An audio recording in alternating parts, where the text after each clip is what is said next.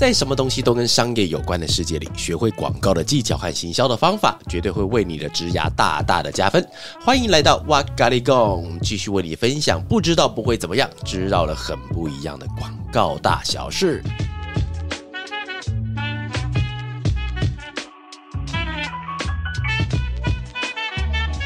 Hello，大家好，欢迎又来到哇咖喱贡，我是娃娃。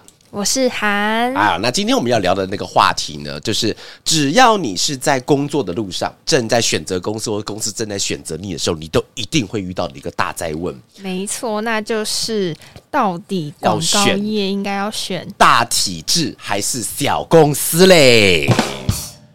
要怎么选？我先问你哦，因为其实我们之前每一次的时候都是你先问我来，我回答。那我今天想要问一下你，你自己是怎么选择大公司还是小公司的？我其实那时候倒没有思考到太多面向，但是在想说要不要转职到广告业的时候，其实老实说会就是有一部分引发我对这个产业有好奇的一个前辈，那时候刚好在我在找工作的时候就发了一篇现实，就是说他们公司开了一个职。前辈是指谁？就是我吗？来，先来个掌声。所以你是看到我发文你才投投履历的。对，而且那个时候的心情是看到现实超兴奋，在找的时候也没有特别想说你的公司会开缺，然后那时候就有觉得啊，难道这是天时地利人和吗？然后毛起来准备理理，然后就直接投。OK，所以其实也原先也没有设想说法乐它是一个。大的还是小规模大小的哦，OK OK OK，因为我身边的很多人，包含了我在 IG 上面会回答很多朋友的问题嘛。那其实很多人在里面会问这个问题哦，就是我还记得哦，就是诶，如果那个朋友有在听我这段的 Podcast，应该有印象，就是他其实他在上一个月的时候有在重复在 IG 上再私讯我一次，因为他之前他给我两个选项，他就说，请问一下娃娃呢，就是他现在有两间公司，他去谈，我记得。是实习吧，一间是大型广告公司，所以他就问我说：“大型广告公司里面的风评如何如何？”然后另外一个就告诉我说：“他现在有很有兴趣的小公司，它属于新创的。那新创它里面的品类他很喜欢。只要有跟我互动过的朋友，应该都知道，我会在回答你之前，我会先把问题先问仔细一点，因为我不想要直接就告诉你一个生活与伦理可以告诉你的答案，因为那个东西可能对大家的帮助不太大。然后那时候我就先回答了说：大公司那间公司，因为其实那间公司算大的，那。它是一个发商的体制，然后底下的话其实很多的公司在里面，所以我觉得这间公司它绝对风评不会是不好的，因为它非常巨大。然后另外一个的话是新创产业，因为其实他那个朋友他告诉我说，因为新创产业他很有兴趣，他想到底要怎么去选择。但是我后来我有告诉他一个答案，我跟他讲说，你就先不要想这么多，你先去大公司。我觉得啦，因为其实他今天你要进到新创公司的时候，老实说不会这么难，因为新创公司他们真人的标准，呃，有时候是看老板。有时候是看那个产业，有时候是看他们同事，因为他们是比较新兴的产业，然后里面的人他相对年纪都比较轻，所以他们不会用比较八股或者比较制式的方式去选择他今天要进去的人。也许你进去很会讲笑话，你进去丢两个球他喜欢，哎，这个人痛调跟我很像，来一起工作，这样就可以了。但大公司不是哦，他们其实真人不要说太严格，但是有一点八股的意味会存在。但是八股不是不好，而是因为他只有用这个方式才有办法让标准比较容易被选择出。出来，所以可能是以前的作品，那可能是他在校的成绩，那可能是他今天在现场的时候跟面试官讲他分析的一些案例，都有可能造成他可以进去。所以当你有可以进去，而且那个条件比较难的时候，你先进去，进去不管怎么样，先混一阵子再说。我该讲你先待一阵子，你待不爽你就离开，然后离开之后，你有了那个大公司的光环，你想要去他妈哪个新创，你进不进去都可以进去。后来他一个月后，在一个月前的时候，他发信给我，他都很感谢我那个时候给他这个建议，因为他现在。从实习，他要毕业了，然后接下来他会进那间公司变正职，这其实影响会蛮大，因为你可能给错了方向，他又人生一百八十度啊，哎，我很紧张，靠背。那如果是从广告业变成运输业的话，虽然运输业也没有不好，但是可能就把人家人生转了一百八十度来转，而且压力很大哇，感。那如果因为你是从就是实习的角度去。着想，那如果是从面试官的角度，你们会去怎么衡量？说好奇他有没有同时面试 Four A 公司？哦，会会会会会。你说我们心中对他会不会有什么样子的想法？是不是？对，一定会。我跟你讲啊，就是 只要他进来告诉我说，因为我们都会问一个技巧性的问题，我会问他说：“哎，请问一下，你除了投我们公司，你还投什么类型的公司？”因为我不会问他说你是投大公司还是小公司，这样问太白痴了。嗯，我就问你是投什么类型的公司。这边也跟大家分享一下，多半的应试者他们会很老实，百分之八十都很老实。他会告诉我说：“哎，我们现在还有投什么？还要投什么？还要投什么？”呃，因为上次我在直播的时候，我有跟大家分享一下面试的一些技巧。我要跟各位讲哦，所谓的面试技巧，不是要告诉你说什么东西是正确的，不是要告诉你说在上面你要用实话，你要把你真正的境遇告诉人家，不是。因为我觉得面试它只有输跟赢，没有正确与否。因为面试这种东西很讨厌，它没有第二名，你知道吗？在我们 podcast 有讲到比稿。比稿没有第二名，对不对？比稿就只有第一名。那我觉得面试也是，除非他一次要争四四四个人、三个人，那么通常争一个人的时候，就跟比稿一样，你就是第二名，你就是 no 损的意思。所以那时候我就跟他们讲说，就是你进去的时候，如果别人问你这个问题的话，你不要回答正确的东西。就是真的假的？你就只要讲说，哎，我目前现在是属意你们公司，我先投你们。哎，干，我管你妈！之前你投两百间公司，但是你先不要讲实话。是真的啦，那我没有叫你刻意去骗人，但是因为这句话在面试官的耳道听起来的时候，他说：“哎，这个人他一心一意忠君报国，就是决定要到你公司来。”对我们来说，我们就有点像吃一个定心丸。当我吃了定心丸之后，我跟你谈的时候，就不是要刺探你的东西，而是要问出你的真实的意图，就不会是刺探的方式。我觉得在谈的时候，以面试官来讲，他就会是完全是希望你可以进来这个地方的方式来跟你聊，而不是你今天还三心二意、心猿意马的时候。我跟你聊，我自己搞不好的时候是把一些重点把它藏起来，不敢跟你讲。那你自己那时候啊，一开始应该是先从体制比较小的广告公司做起，然后后来才投身到对 Four A 的公司。投身了，靠，听起来像当兵，好可怕。其实我觉得际遇也蛮像的吧，对，很超。但但我觉得我跟他们有点不太一样，是因为我当时没有选择，因为当时我们的广告公司的路径不多。所谓路径不多，就是我之前有聊过吧，我跟你讲过我第一份工作怎么找的。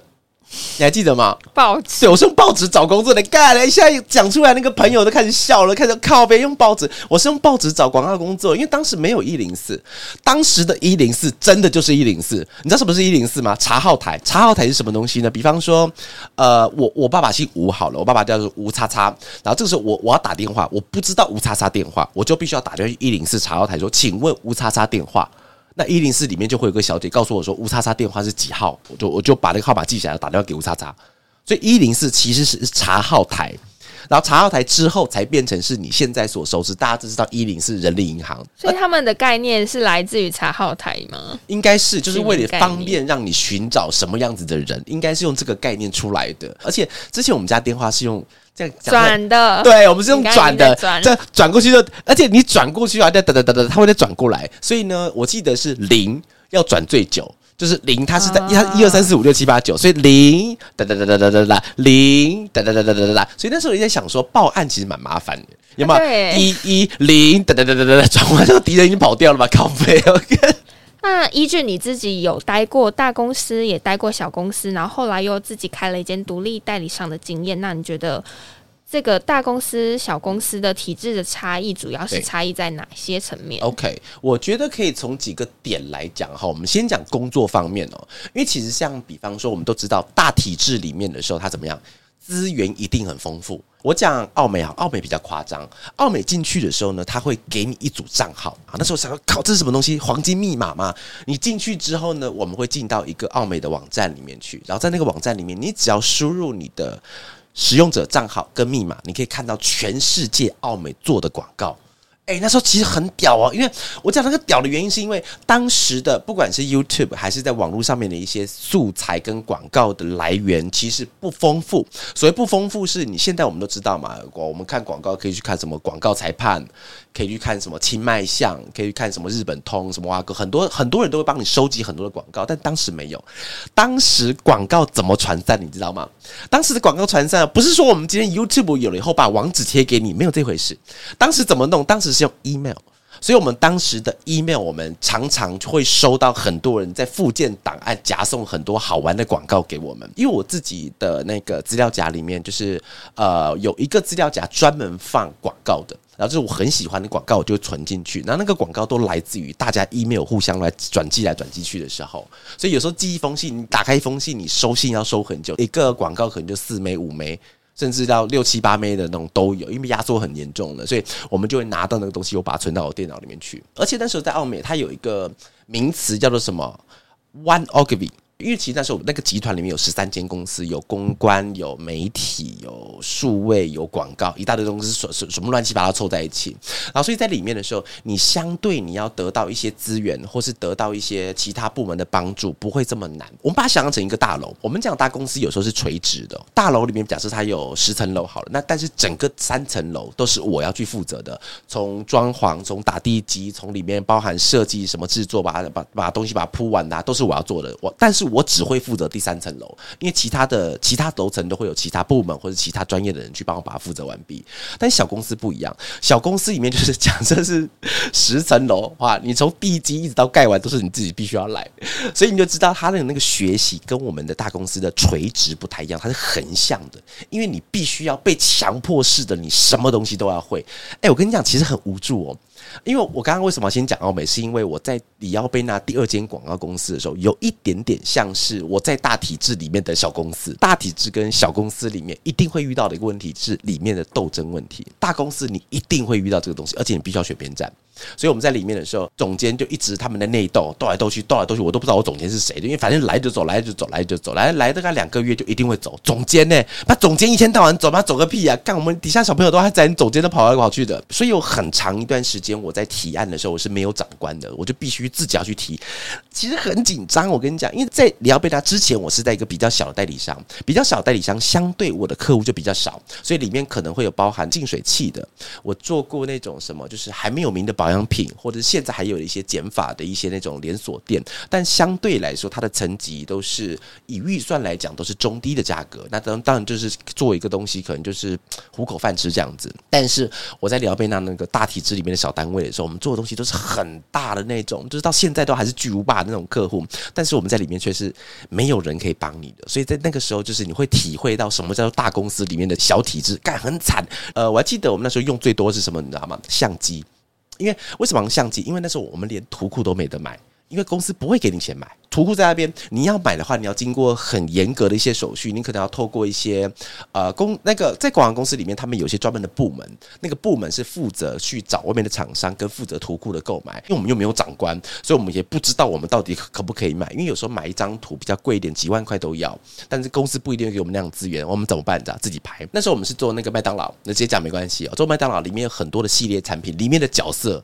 不是我，就是我现在另外一个同事，就是我们几个轮流换，因为我们没有钱，你知道吗？因为像现在嘛，我们就上找图库，哎，说我们可不可以找一个亚洲人在吃汉堡？你就上去打 Asian 空格 Burger 空格 Eat，就出现一大堆了嘛。你知道关键字不要乱打，就不会出现一些色情东西。之外，你都找得到，但是没有啊，当时没有这么多东西来找。当时的图库大概只有 Getty Image 吧，但是 Getty Image 有时候狠一点，一张图可以可以卖十万，你买五百，不可能买啊！那公公司居然。敢给你买，你都不一定敢要，因为买了以后，如果客户要改怎么办？自己掏腰包，所以不行。我们就是相机自己拍，我拍我总没有版权问题的吧？什么动作都要拍。我还记得那个时候做一个那个案子是海洋鲜虾堡，我还记得，因为那名字是我取的，我还记得海洋鲜虾堡。然后我在做那个堡的时候，里面有一个渔夫，他要游泳，那我就请我的同事，因为我们的楼层是那个楼中楼，所以呢，我就站在十一点五楼的地方，顺着楼梯往下拍，然后请我同事趴在地上，趴在地上可以帮我。做那个蛙式，你知道，就蛙脚来一，然后他做一，然后二二，然后我拍了好几张以后，我就在我的动画里把它组合起来，所以他就在我的动画里开始游泳，然后游下去以后会遇到什么？我们的店老板啊，因为店老板的话就是我另外一个同事，就是里面所有的人全部都是我们公司的人。我还记得有一次我在做那个什么味丹有一个泡面叫拉面道吗？还是好劲道？我忘记了什么蛙哥的。然后我们在做那个时候，里面我们是把它变成有点像是一个香港的夜市一条。街，那因为夜市就很多摊贩嘛，对不对？然后所有摊贩里面老板全部都是我同事，一个个把它放进去，因为我没有图库啊，干我们进来没没有图库可以买啊。所以你在小公司的时候，你要记得哦，就是在大体是小公司里面，或者在小公司里面，你就要记得你要很能够生东西出来，有点不像设计师，像像魔术师。那所以听起来，在小公司里面做事情会更加考验你的战斗力，跟你有没有办法去挖掘、寻找到资源的能力。对。那如果在学习的层面呢？哦，学习层面哦，呃，在大公司跟小公司的学习的方式、心态会完全不一样哦。我觉得，因为今天的题目是让大家可以选择，你之后如果有个 A 跟 B 的选项在你前面的时候，你要怎么去选择嘛？那我觉得有个可以心心理准备，就是你到了大公司。的体制的时候，你会在一个非常完整的教育体系之下教你，不只是那个奥美的公司，其实很多公司都会有。当时我们进去的时候，我们会拿到一本给百的东西，他会拿到一本叫奥美护照。什么叫澳美护照呢？你知道护照就是闯关用的，有没有？就是玩那种什么大地游戏啊。我们的澳美护照就是你要在一个礼拜之内，你可以选几堂课，然后这里面的讲师是谁？就是有澳美里面的一些资深的朋友们，他们会定期举办一些有点像是对内的讲座，在里面你就可以选择你今天要听公关的，你要听业务的，你要听提案，你要听什么都随便你，你就自由选课。选了以后，你就拿那个澳美护照去盖章，然后这个东西到最后也会变成你在年底的时候被长官 review 的一个成果。哎，这个人。平常时候爱好学习，那不错不错。除了刚才讲那些事情之外啦，那有很多的学习会来自于跟专案一起练习。你看到，像我们举个例子，就是比方说全联。高铁，那当时还有做 Nokia，还有做 Motorola，都是非常大的品牌，对不对？所以当时在做的时候，你会有很多的方式可以去学习。因为什么叫大品牌？就他们做过非常多东西，他们活很久，每个把企业出来都帮活活了五十一百年那种妖怪级的。所以他们因为活了这么久，所以他们有很多的广告行销案可以让你去观摩。而且你在看的时候，不是只有看到那个东西哦，你是可以从往前挖，他们为什么要这个东西。中间经历过什么问题，提了什么案，做出什么东西，你可以一连串的问完。所以你只要有心的话，在大公司学这种东西是学不完的。那你觉得，如果是在小公司里面的学习，它会是比较像是哪方面的学习？小公司的学习有点像是自主性的学习。我如果用学校来讲的话，就是，嗯，你你还没有，你你有小孩吗？还没有嘛哈，你自己还是小孩的妈的。好了，如果你有小孩，你就知道，呃，在小学的教育体系里面可以分成几种，就可能是一种，就比方说是在正式的教育的，就是比较朝我们以前的教育的发展，就是让你可以学会，比方说德智体育美啊，就一这个东西可以学得很完整那种。然后另外一派的话，就是比较强求自然的教育。那自然的教育的话，就可以把你也放到山里去。哎，那其实学费很贵，我跟你讲，其实在小公司的学习就有点像这样子，就是他不会。给你太多的方向，但是你必须要自己找到你要去学习的那个点，然后把它抓出来之后，去询问这个东西我可以怎么去学习。所以听起来，在小公司里面，它的学习的制度可能不会像是大公司有那么明确完善的一个大的规模体制。那如果是你们在抵定要怎么带新人的时候，就会一起想说。要怎么去列说公司应该怎么带人吗？你说小公司跟大公司带人的时候嘛，对，我觉得这刚好也切到今天的一个主题哈，就是因为其实如果你今天进去的时候，你一定会遇到你的直属长官，因为这个也觉得你是要选择大公司或小体制的时候，一种心理层面你要去选择的，因为在大公司的时候，他们能够教你的东西，第一个一定会多。但是第二个，因为他们也很忙，像我们那时候在工作的时候，我们一层办公室大概就是一百来个人吧。然后在里面的时候，你会想，广告公司里面是不是很欢乐？没有。大部分时间是安静的，应该说是欢乐的时候很疯狂，但是大部分的时候很痛苦。所以很痛苦的时候，你感觉到那个办公室低气压一直往下压，大家不敢讲话，因为太惨了，你知道吗？所以在里面的时候，你有很多的前辈可以让你去问，可以让你去询问。但是因为每一个人他们都必须要负责十层楼里面的某一个楼层，所以大家都要非常专精在上面，所以不一定有机会可以带你去做学习。但小公司不是，因为在小公司里面，你少了一个人，你就是硬生生少了两只手，你就少了两两只脚，所以。你那个人不会的时候，你就永远没有办法把那个人变成一个即时战力。所以在小公司的时候，反而带人的时候会比大公司更积极，因为他需要你赶快上战场。所以刚刚讲的学习就分成两个层面了。你今天进去的时候，大公司它有非常多的资源可以让你去学会，但是以人际关系来讲的话，大公司它的人际关系会稍微疏离一些些。我讲疏离一些些是指部门跟部门之间，但是同部门一样会感情一样是好乱七八糟都是。但是我们在小公司里面的时候，你会学习。到的东西没有这么多，但是带你的那个人，正常来讲，他带你的时候，他会希望你赶快可以上工，所以他会用心去把你整个人扒起来。因为老实说，他也没有其他人要带了，他就是带你一个，然后把你带起来，他就可以让他工作他轻松一点。那除了带人的话，跟同事之间的相处啊，或者是公司的氛围环境，也是有差异的。呃。可以分成是两个地方来讲。大范围的氛围的话，大公司会稍微冷一点点。但是为什么要讲大跟小范围呢？是因为在大公司里面的小单位一样会非常团结哦。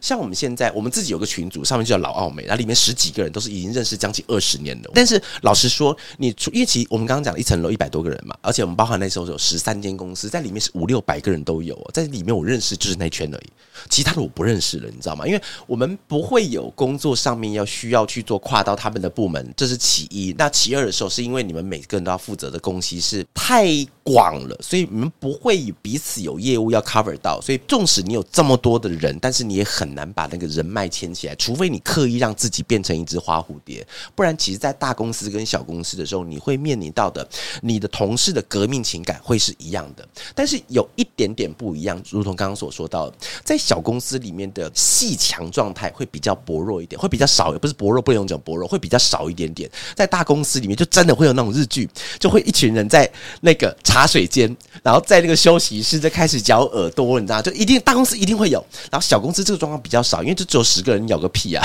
所 以怎么咬对方都听得到，所以小公司比较不会这样子状况。那如果是就是不喜欢斗争或勾心斗角的，是不是相对而言比较适合待在小公司？呃，对，没有错。但是我觉得这个东西，呃，我们可能不能只以那种。不喜欢勾心斗角，因为其实我相信应该没有人喜欢勾心斗角，除非你宫斗剧看太多，你天生就是一只斗鸡出身的，不然大家都不想做这样事情。所以我觉得这个东西可以回归到一个本质上哦，就是你今天要选大体制还是小公司的时候，你今天到底想要得到的东西是什么？因为像我刚刚前面讲的一个例子，就是我们刚才讲到有一个朋友他在 IG 上问我，他想要去大公司还是小公司嘛？因为其实那个时候我就问他是你之后未来要不要做广告？我觉得这个很重要。所以你觉得要不要继续走长久的广告，也会影响到大公司还是小公司的？会，绝对会，绝对会。如果今天各位朋友们，未来你可能真的会遇到说，我到底他妈要选哪个地方的时候，如果你之后你比较想要往行销跟广告业发展的话，我会建议你从大公司开始。我直接告诉各位答案，我就我最讨厌那种给你的，你想要什么大公司、小公司，你自己去选，不要我直接告诉你答案。要先从大公司开始，是因为你。要知道什么东西是最大的，你才有办法知道从这个大里面他们缺乏的是什么。这个大里面有什么东西是可以把它更好一点点的。我讲漫画好了，我好喜欢用漫画来形容。我我举个例子啊，像不知道各位有没有看过一个漫画叫《通灵王》，它里面有个桥段是这样子的。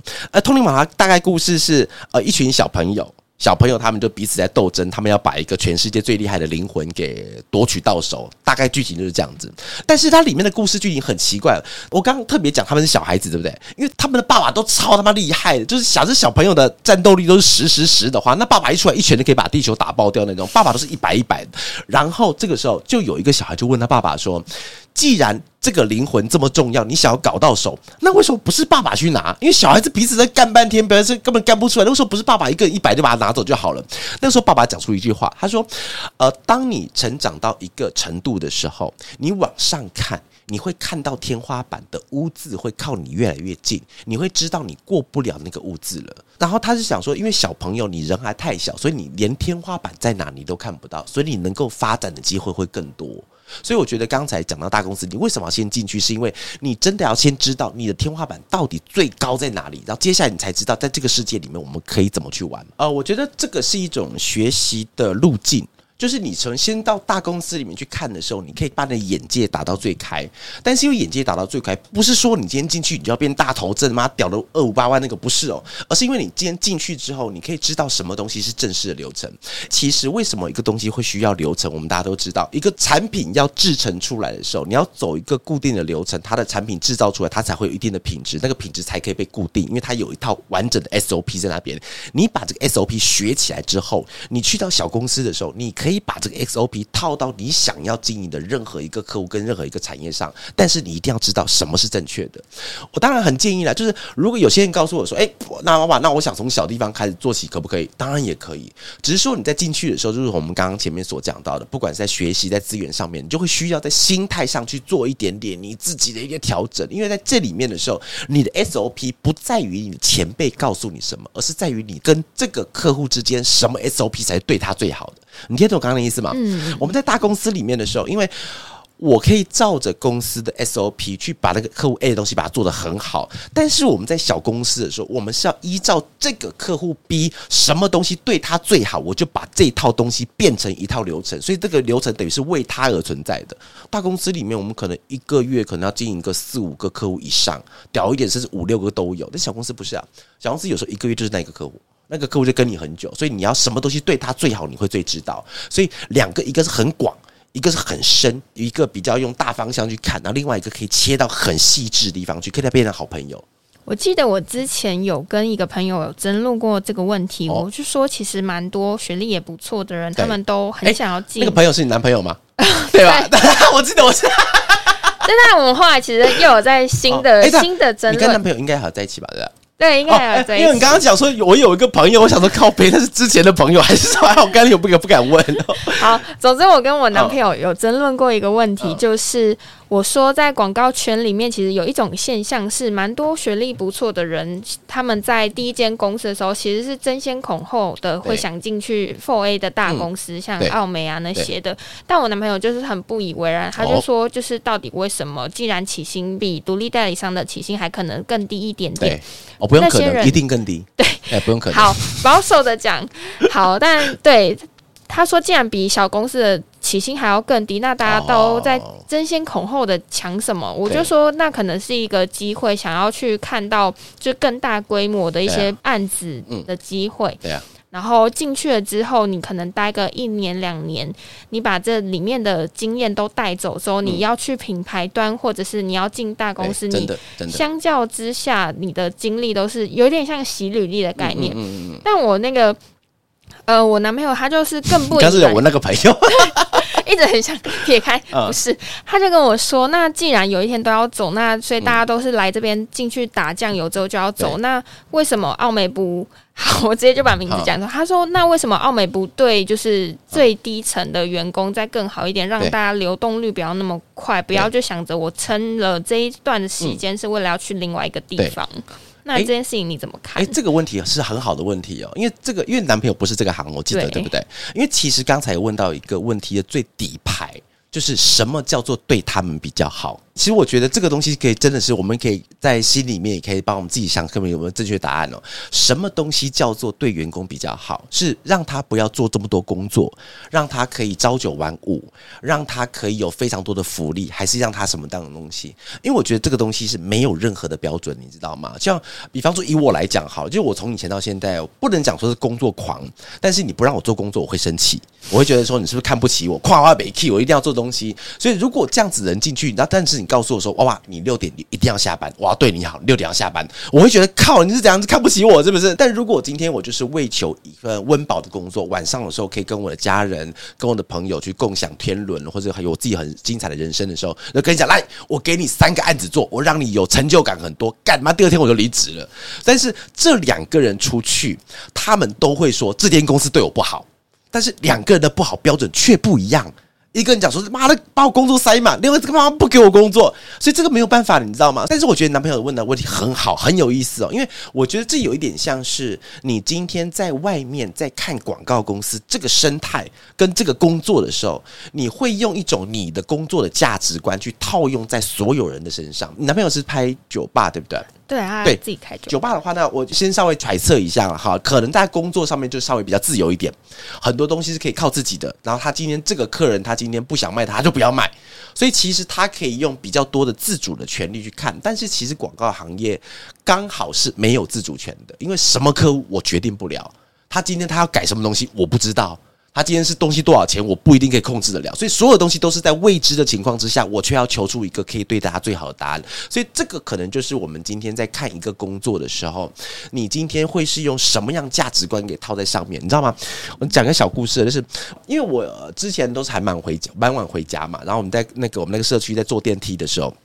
我们会遇到一些长辈，他就问我说：“哎，你你你种下你是做什么工作的？”我就说：“我做广告。”他们下一句就说：“哦，不怪哦，干你啊！”他们就一定会讲说：“难怪。”你知道，我想说奇怪，他们的心中的想法到底是什么东西？但是不可讳言呐，因为这个工作在别人的心里面，它就是一个长时间的、耗时的、爆肝的，它是一个要把你所有生活时间压缩在工作上面的。但是哦，你今天到了这个工作的时候，其实就是因为有我刚才讲那些负面的东西，你才有可能可以真正的浸润到一个很大型的案子里面去，负责去把它东西给做完。不经一番寒彻骨，焉得梅花扑鼻香那种感觉，你没有那个东西，你会得不到那个。但是。得到的过程跟你中间受到的痛苦，可能就是你刚才提到的，到底什么东西才是对你自己好？所以今天你要进到小体制或者在大公司的时候，你可能真的要问自己，因为我必须要讲哦，因为我是站在我的立场，我的立场是推动整个广告，我没有那么伟大，但是我是推动广告的美好，让大家知道。但是一定有很多人会认为说，哎，我就是想要下班有自己的生活，fine。没有关系，那真的没有关系，因为广告就是三百六十行其中一行，你不做就算了嘛。还有另外三百五十九行等着你去逍遥自在，非常的好，很精彩的人生在等着你。但是如果你今天真的要选择进到广告单位的时候，我建议你们在选择的路上。我刚才讲到，为什么我刻意要分成是大公司啊、小体制这个两个东西的一些学习、人际，或是你在工作上成就感，为什么要针对这几条路来讲？是因为我希望你是用这几条个东西来当做选择。如果你一开始的选择就是用工时，一开始的选择就讲说我今天不想受太大压力的话，那你可能一开始就选错了，因为你不可能跑到一个篮球场跟他讲说我希望游泳。而且为什么篮球场都不游泳？奇怪，每个人都高头大马都不会游泳，你不可能去做这样的事情嘛。所以你一开始你就先不要选这个地方，你就不会怀疑说为什么这个地方都在游泳了。但我突然又想到，刚刚破音嘞，但我是，哎，你会很容易唱假音吗？对，会，会唱假音是不是？会，还是真的？啊，下次我们去唱，我们唱一首《我期待》，好不好？你有听过那首歌吗？张雨生的。有啦有。我期待，我开始试试看。你刚刚问什么？但我突然想到有一个就是蛮有意思的问题，是一个法律系的学生，他在你的 YT 的频道有留言说，在他的想象里面，广告人应该要是充满灵感、充满创意、充满。灵魂跟就是很有生活的人，这样子的人才能产出很棒的创意。那为什么广告业又相对来说又是工时会比较长，跟就是比较会有压力跟痛苦？这样不是会互相抵触吗？当一个人工时很长，就没有自己生活的时候，他还能有好的创意吗？这一点你怎么看？呃，这边刚好又回到一个问题的另外一面哦。什么叫做有生活？是比方说，是今天六点半下班冲出去，然后只要看到夜店我就冲进去，看到每个东西我都去玩一下，看到什么好听的歌都去玩一下。对很多人来讲，这个叫生活没有错。但因为其实我觉得大家会把广告、工作跟生活这个东西分得太开了。呃，你今天是用什么方式去？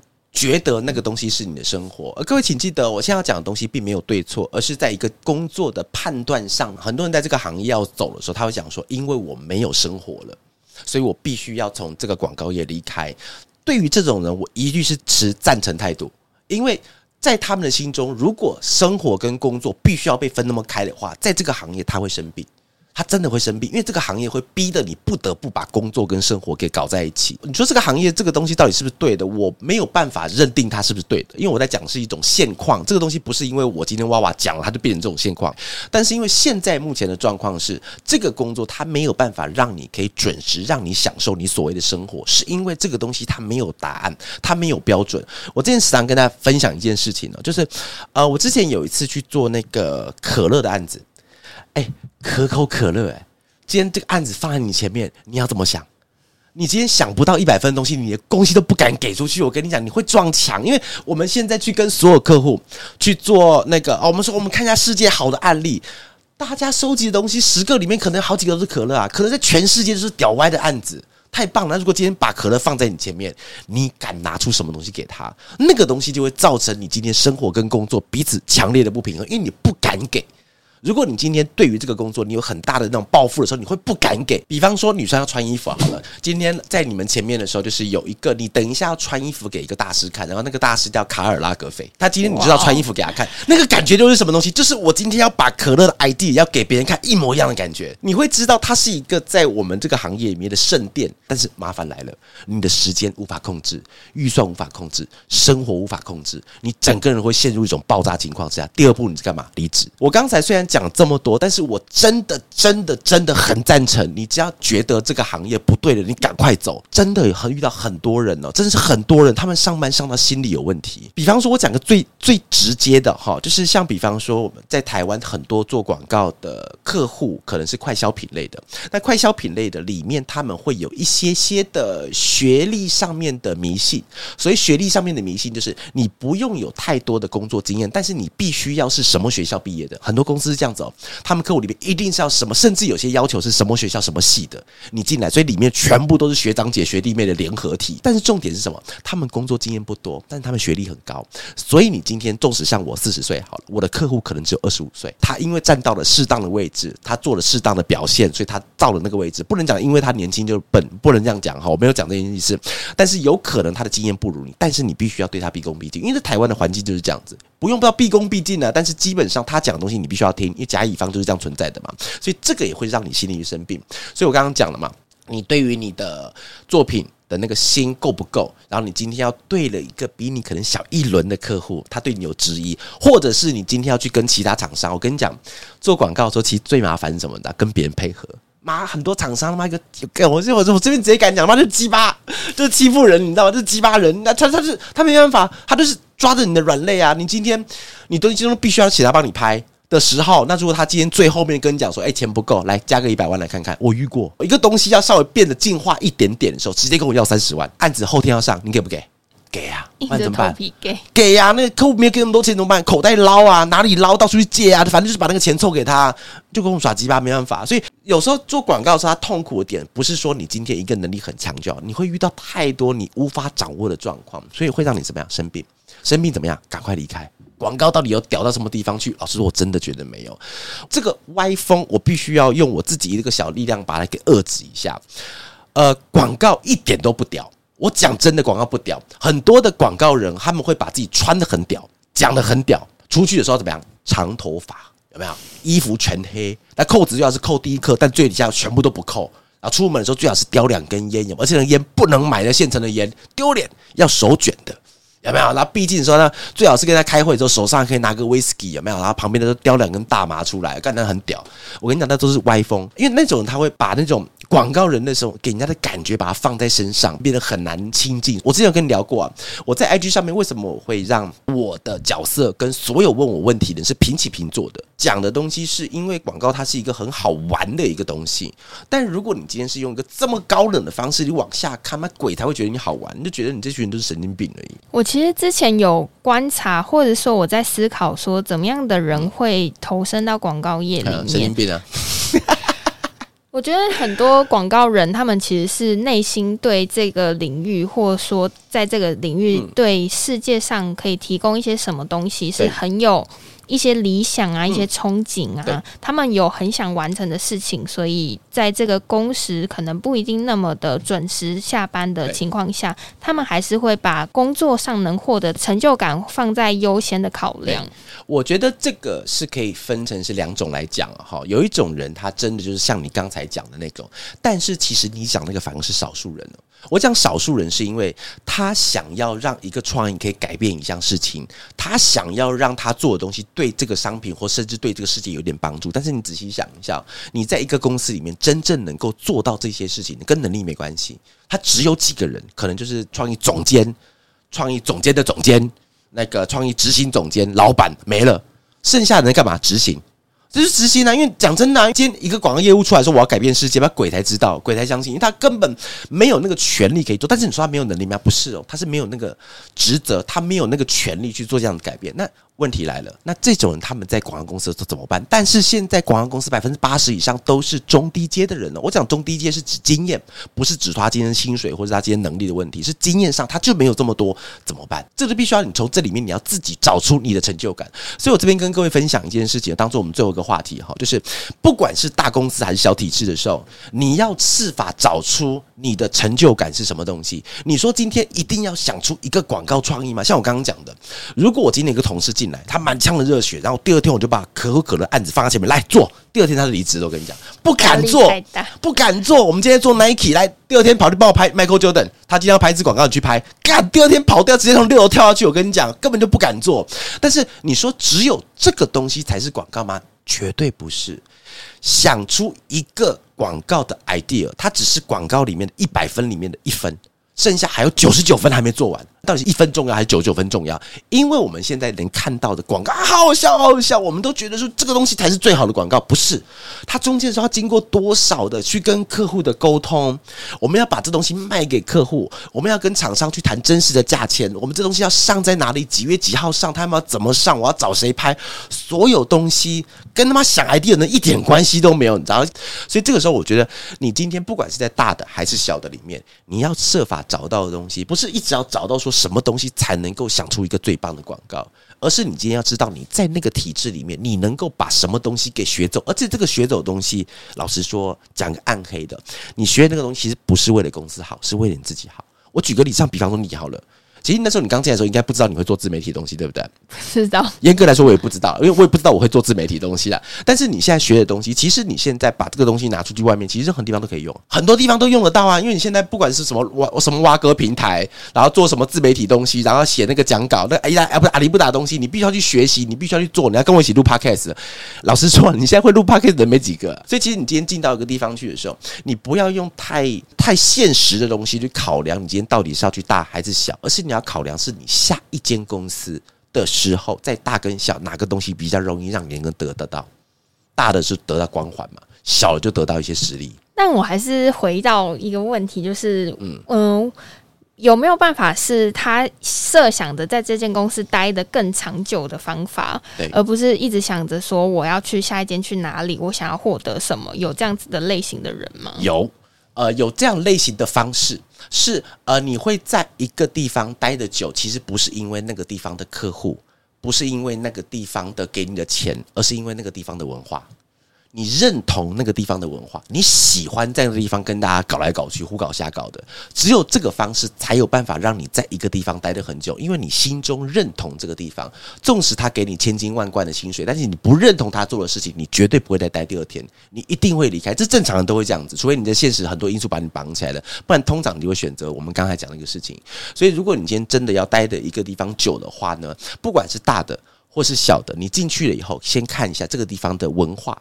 还有它里面的理念，你认不认同？诶，我举个例子哦，像呃，我在待的第一间公司的时候，里面是业务导向，当时董事长就是业务出身的，所以他所有东西都是数字，数字看数字看。你的创意得奖有没有与否？得奖了之后有没有办法帮助我得到更多的业绩？这个是他看中的，而不是你得奖之后让我们的创意被人家看见。